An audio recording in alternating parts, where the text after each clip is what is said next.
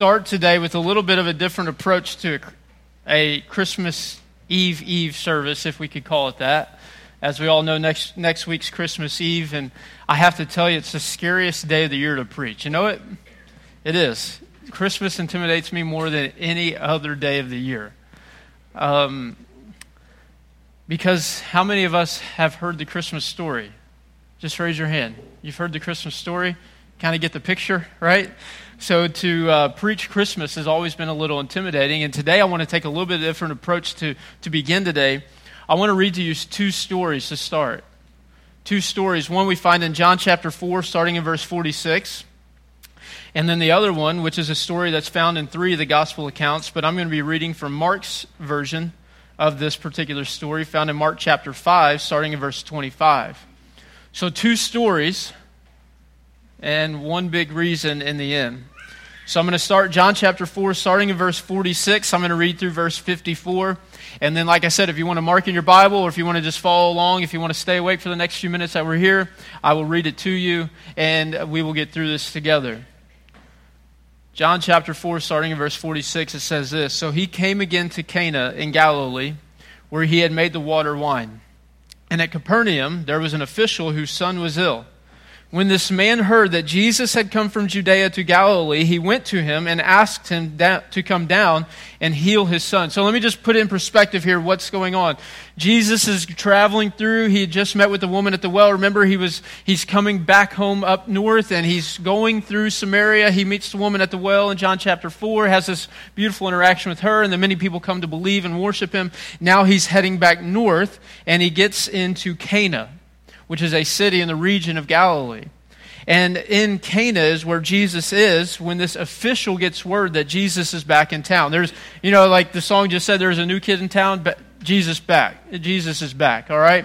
Uh, I couldn't help but the picture of the Backstreet Boys announcing that, you know, back in my teenage years, Backstreet's back, all right? Uh, maybe Jesus kind of came back into Cana like that, had a little flair to him. Uh, probably not. Um, but just don't let Michaela know that NSYNC's not as good as the Backstreet Boys. All right? Just keep that between us. But anyway, he gets back. This official hears that Jesus is back. So to put in perspective here, if I were to get in my car and drive to Deloge, how long would that take us? 20, 25 minutes maybe? This is a 25 mile journey. And that day there were no Nissan Altimas, there were no Toyotas. It was by foot, donkey, camel, whatever you could afford to travel those 25 miles, which would have taken a couple of days. So, to put into perspective, Jesus is coming back into town. This official hears that he's back, and he says, I'm going to travel the two days. Why? Because my son is ill. Right? I mean, to just put into perspective, as a father, like, we would go to every measure, would we not? We would exhaust every resource. We would travel as far as necessary to seek the help for our children. So he travels the 25 miles, which would have taken him. So it didn't just happen where Jesus pops back into town. Here comes the car down the road, this official. This is a couple of days. This is a few days passing in which this man is traveling to see Jesus with a great amount of angst. His son is dying. So he goes on to say, For he come down and heal his son, for he was at the point of death. So Jesus said to him, Unless you see signs and wonders, you will not believe. The official said to him, Sir, come down before my child dies. Jesus said to him, Go, your son will live. The man believed the word that Jesus spoke to him and went on his way. As he was going down, his servants met him and told him that his son was recovering. So Jesus tells this man, Unless you see, you will not believe. He says, Sir, come down before my child dies. It's almost as if his way is saying two things in one. I don't have time for a lot of talk. You know the condition of my son, but I believe that you are the guy that can do it. He says, Come down. And then he says, Your son will live. Well, this man has yet seen no evidence, right? He believes what? The word that Jesus spoke to him.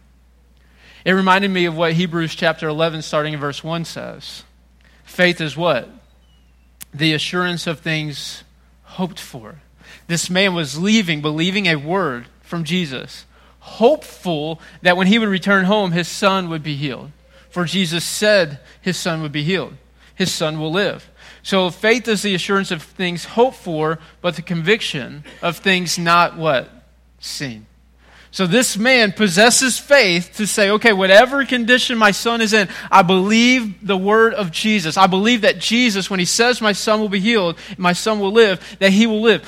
So he believes Jesus at his word. So he literally begins to walk simply by the word of Christ.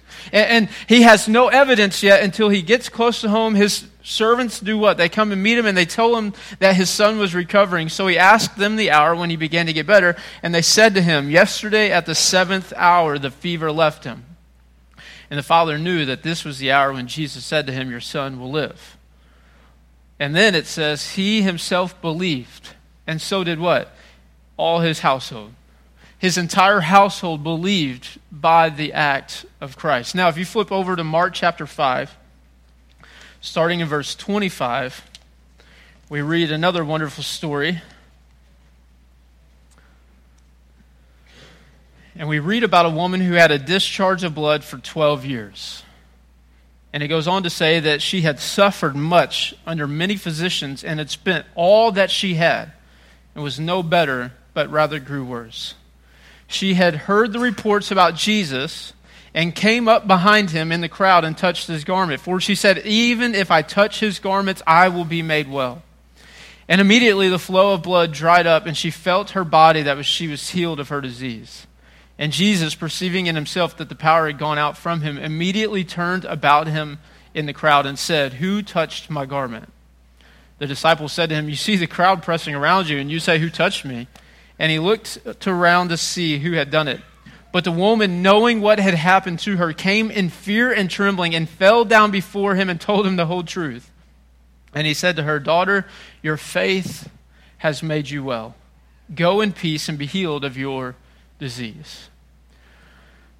So I just read to you two different stories. One, the father is walking with angst and urgency because his son is ill traveling and pursuing Jesus, going to whatever measure he has to to find this man, the man that has done miracles, the man that turned water into wine in the very same area, the, the man that people are believing to be Messiah, God in flesh, the promised one, the, the King of Kings coming in flesh. Here he is. He's coming back into town. Word gets around, and he is going to get to him. Why? Because he is the only hope that he has. We don't know how sick this boy was or for how long. Now, we do know that the woman who had the issue of bleeding was sick or was ill for how long? 12 years. I don't know if you realize this, but some in this room were not, al- uh, not alive 12 years ago. Most of the people that just left this room were not alive 12 years ago. 12 years is a long time. I mean, just think about where you were 12 years ago. Maybe you shouldn't for some of you. All right, let's just be honest. Maybe you shouldn't think about where you were 12 years ago. But I mean, think about just how much life changes in 12 years. Think about how much more capable of doing things you were 12 years ago, right? Think about how much more energy you had, about how much less pain you had, how your joints felt so much better, how your hair was a different color and you know, naturally, um, how your bank account may have been a lot bigger or maybe a lot less. I mean, a lot of stuff happens in 12 years. 12 years is a long time. This woman had suffered with this issue for 12 years and had spent all that she had to get help. She's went to every physician. You know, if this was this day and age, she would have searched WebMD. She would have watched TikTok. She would have found every doctor on YouTube. She would have Googled it until her Google fingers were done typing to find every remedy, every doctor, every, you know, uh, personal opinion online. She would have found every specialist to seek the help that she needed. And in that day and age, she had spent all that she had to try every remedy, every professional. She's reached out to everyone that has suffered through those same things. And guess what? No help there has been no relief over 12 years. I mean, think about suffering from the same ailment for 12 years is a long, long time. Going to people that are to be professionals and to help you, yet you still continue to struggle for 12 years. I kept thinking, Michaela and I got married August 18th, 2012, which is 11 going on 12 years. 12 years is a very, very long time, right? 12 years, though. Especially for Michaela. Yes. Amen to that. 12 years. This boy may have been ill for a few days, a few weeks, maybe months, maybe years. We don't know exactly, but we see two things in common. Both of these people hurt. Both of these people had an urgency in their life, and they had a, they had a great need that was near and dear to who they were. See, the father traveled because of his son, which represents those of us who have kids who are ill, or it also represents those of us who have children who live in rebellion, who need help from God. All of us, at one point or another, are going to suffer in this life, right? If you've lived over the age of about seven or eight, uh, you've come to experience some form of pain and suffering. And, and it's true for the believers and the non believers. I mean, we've all been hurt before. We've all been offended before. We've all experienced pain in real ways. We've all been diagnosed before. We've all hurt before. We've all cried and wept before. We've, we've experienced life in various ways that have truly hurt us or even scarred us permanently, right? I mean, if you've been there, just raise your hand. If you've been hurt, you've ached, your heart has hurt, broken, you've been scarred, all of us share that in common. Now, to what extreme is dependent upon who you are. We don't know the severity of this boy's illness, how long it was, but we know that he was ill to the point of death. We know for fact this woman had been ill for 12 years with no relief. So this father goes to whatever extreme he has to and to exhaust every resource that he has to to see his son be healed. And he does so by traveling the 25 miles over a few days' time to find this man. I mean, this wasn't just somebody walking through the grocery store. In fact, uh, I believe it was around the time that The Last Dance was released, or I just watched something on YouTube. Michael Jordan, back in his prime, had to grocery shop in the middle of the night. Did you know that? he could not go out in public because anytime he left his home, he was flocked by paparazzi, fans, people just flocked to him. So a grocery store in Chicago, the owner allowed him and met him in the middle of the night. Every time he needed to go to the store, he would go at like 12:31 a.m. He couldn't leave his house without being flocked. I mean, this is the kind of attention Jesus was drawing in that time. So it's not like this man just happened to run across Jesus. He was all by himself in the middle of the store, you know. This man was being chased down, flocked, and people were crowding him at every chance they could. This man had to push through crowds. This man had to travel a long distance to get to Jesus. And wouldn't we do the same if our child was in need? We would do whatever it took to get the help. If this woman who'd been sick for 12 years would go through every extreme to get to Jesus. She would fight through the crowd. Here is what we come to realize. Yes, both of these people re- represent us who suffer on behalf of our children, grandchildren, or those who are close to us, and then it also represents to those by the woman in the story, those of us who suffer because of our own lives. Maybe you're diagnosed, or maybe you fight depression or anxiety. Maybe you are living in relationships or being broken and you wonder, are they ever going to be restored? Maybe there are things in your life that truly hurt, and, you're walking with great pain, and you've tried everything. You've listened to every influencer on social media on how to fix it. You've read every article posted. You've read the medical journals. You've, you've sought the people who have walked through this very same thing, and, and you are doing everything that you can. You're exhausting every resource to see either your loved one healed or restored, made new, or even yourself. But here's what we come to find in this story, in these two stories, and the one other commonality is that both of these stories ended. Why? Because of Jesus. So we should praise God this Christmas because if it was not for Christmas, these stories would not have been written. If it was not for Jesus being born in a manger 2,000 years ago to then rise to be a man that God had sent up to the point of even enduring the, cro- the cross that was set before him, these stories would not be read. These are just two of the many stories that we read throughout the New Testament of Jesus healing people I mean, some of you may know stories off the top of your head of Jesus healing people throughout the gospel accounts. And, and in fact, John wrote, he says, Look, there's not enough books in the world to fill all that Jesus had done. I mean, we're talking about a man that didn't just wander around for three years and accomplish a little bit. This was a man that did mighty things on a daily basis. But guess what? All of these things were done for what kind of people? Broken, sinful people. Jesus, God in flesh, would be so generous to broken people that he would heal, he would restore, he would give sight to the blind, he would raise from the dead, he would give listening or deaf ears the, the ability to listen, he would give those who were mute the ability to speak, he would bring hope to people who were hopeless. Like this is all because of what? Christmas. I mean, this is all because of Christmas because Jesus came 2,000 years ago. So as we get ready for Christmas in our, house, in our homes and, and in our workplaces, and we're exchanging gifts and we're baking goods and all of these things, may we never forget that you and I are truly people, right? I mean, we can put the facade on, get through the holidays, smile our way through these things, and we can bake the goods and exchange the gifts, but deep down, there may be some of us who truly hurt this Christmas.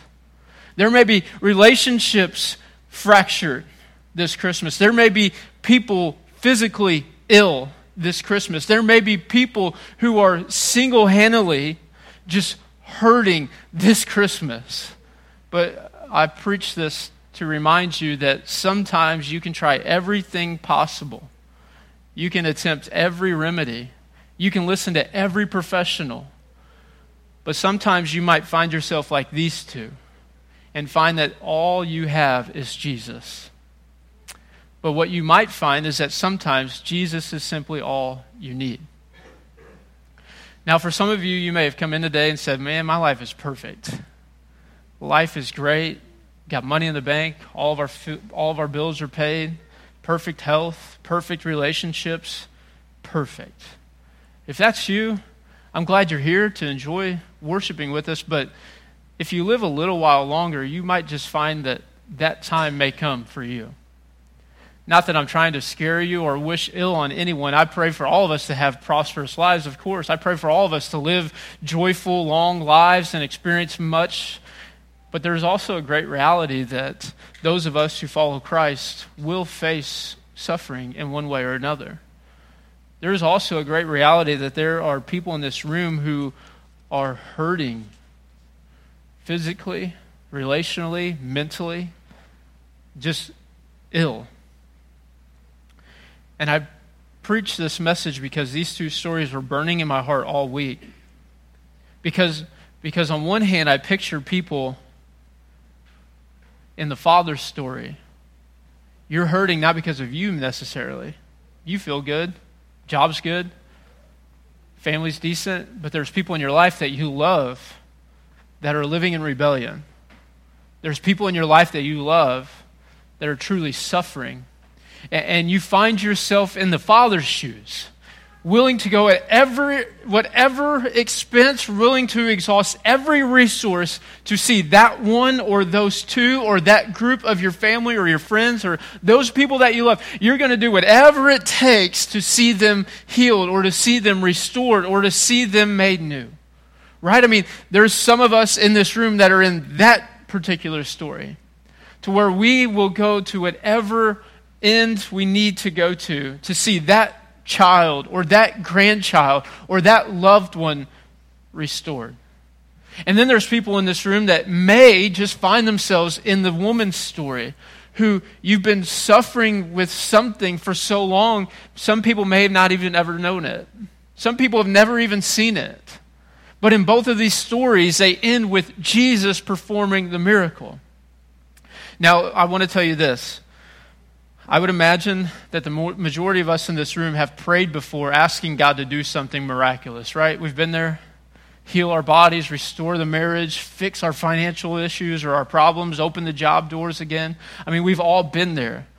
But me, I can't go any further without saying there's going to be times where Jesus hears our cries and God actually intervenes and changes things. And then there's also going to be times where God does not.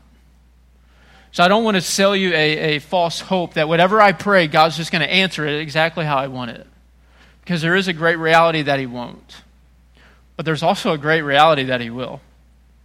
Because I serve a God that intervenes in the personal lives of people like you and me.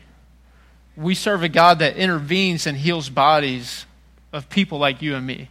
We serve a God that is able to do what is impossible with man. We serve a God that is able to restore relationships that were fractured for years and caused causes much pain and suffering. And, and, we've tried everything in our own power. Both of these people have tried everything in their own power, but they found themselves exhausted every single resource possible. All they had left was who? Jesus.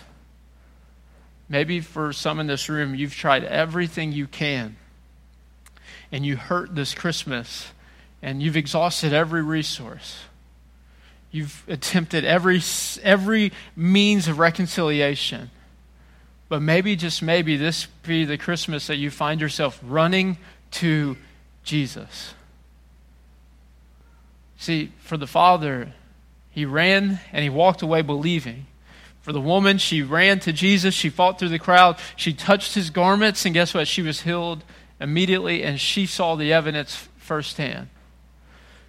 There are people in this room that you may cry out to the Lord and you might believe. See, Hebrews said what? That faith is the assurance of things what? Hoped for. I would say there's probably people in this room that are hoping for something right now that you are hopeful for God to intervene in one way or another, right? I mean, we've been there. Maybe, maybe you're praying, you're, you're fasting, you're secretly hopeful because one, uh, not a lot of us like to expose our own vulnerabilities and our own issues, right? So there's part of us that wants to just hope for silently and we don't want anyone to know the real struggles or the real life that we face. And what I want to encourage you to do is this Christmas, as those things that you hope for, to truly put your faith and trust that Jesus is capable of doing it. Neither of these people came to Jesus asking, Hey, are you able to do? They both said, No. If I touch his garment, he can heal me. If you will just come down, my son will be healed. None of these people thought, I wonder if Jesus is capable. Both of these people came with the faith and, and trust in Jesus to do what was seeming impossible to them. They had different stories, but the same result. Jesus provided for them what no one else and nothing else could. That's why I'm thankful for Christmas. I don't know about you, but I have lived 32 years now. I know I don't look my age, but I'm 32. All right? Some of you were gray at 32. Don't let me, don't let me remind you. At 32, I've lived long enough to know that life is fun at times. I love it. Life is hard at times. We face challenges, we, we push through, we persevere. But there's times where life literally hurts. You know, and, and, something I couldn't help but think about, I thought about this last week as the communion song was going on, and I couldn't help but to think that we've all been injured before, maybe physically or spiritually, emotionally, relationally. We've, we've hurt before. You know, and the one thing that I've noticed in common, if everyone got really, really quiet, you could hear something in this church. Did you know that?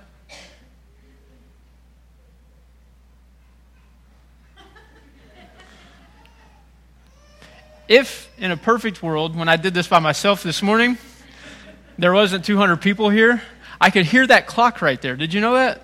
I mean, this was by myself in a room where I had no other person in here and I was just reading and I kept hearing this thing tick in the background. I wonder what in the world is that?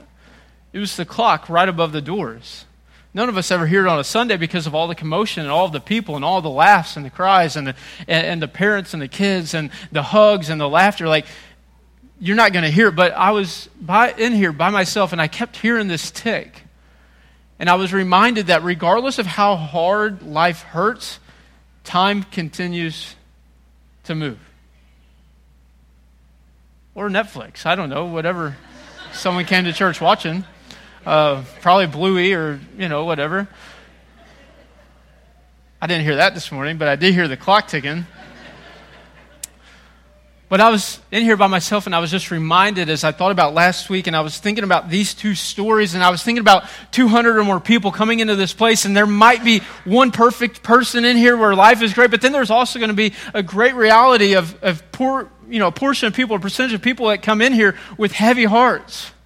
There's going to be a percentage of people that come in here that are going through some things right now where life isn't just bliss and beauty like the Christmas tree may look or like the lights on the house may look. And, deep down, you may truly be suffering.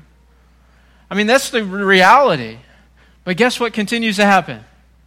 Tick, tick. Time does not stop to just allow us to heal our wounds and then we can pick back up. Time continues to go. For this woman, it was 12 years. Time ticked and life continued to move on. Did you know the world does not stop when you or I hurt? I mean, we could be in the funeral home and we could be grieving. We could lose someone very near and dear to us, but the world continues to move at such a rapid pace. And it just reminds me that you and I sometimes can get caught up in that, but there are also times where we sit and dwell in where we are and wish that the world would just stop, right? We just wish that it would stop, but unfortunately, it continues to tick. Life continues to move on. So you have two choices to make. I'm going to run to Jesus and pray, believe, and hope that things change. Or we just grow accustomed to the dysfunction and to the ailments to where we think, well, we'll just let this tick away. We'll just allow these things to carry on. We'll just live with the suffering you know, we've done 12 years now, we might as well just continue on. We've done three weeks now, we might as well just continue on. And there's a great reality that you and I will make one of two decisions. We will live with the sufferings and the dysfunctions and the brokenness, the sinfulness, and the, you know, just the um, hurting and the sorrow in our lives for the rest of the time that we have because it's still going to tick. So sometimes we just get used to it and we'll just live with it. We'll just bury it down. We'll just get over it. But then there's also a time where we can find ourselves running to Jesus and pleading that this be changed and hopeful that things will change. But here's what I want to remind you this Christmas, you can praise the Lord because Jesus is capable of intervening and changing whatever it is that you face. He's capable. So, so you don't have to listen to the tick, tick, tick and just allow it to continue on. You can actually run to a Savior who rose from the dead on the third, third day, but also lives so personally with you that he can intervene on your behalf and to fix and to change whatever it is that you face. Let's pray.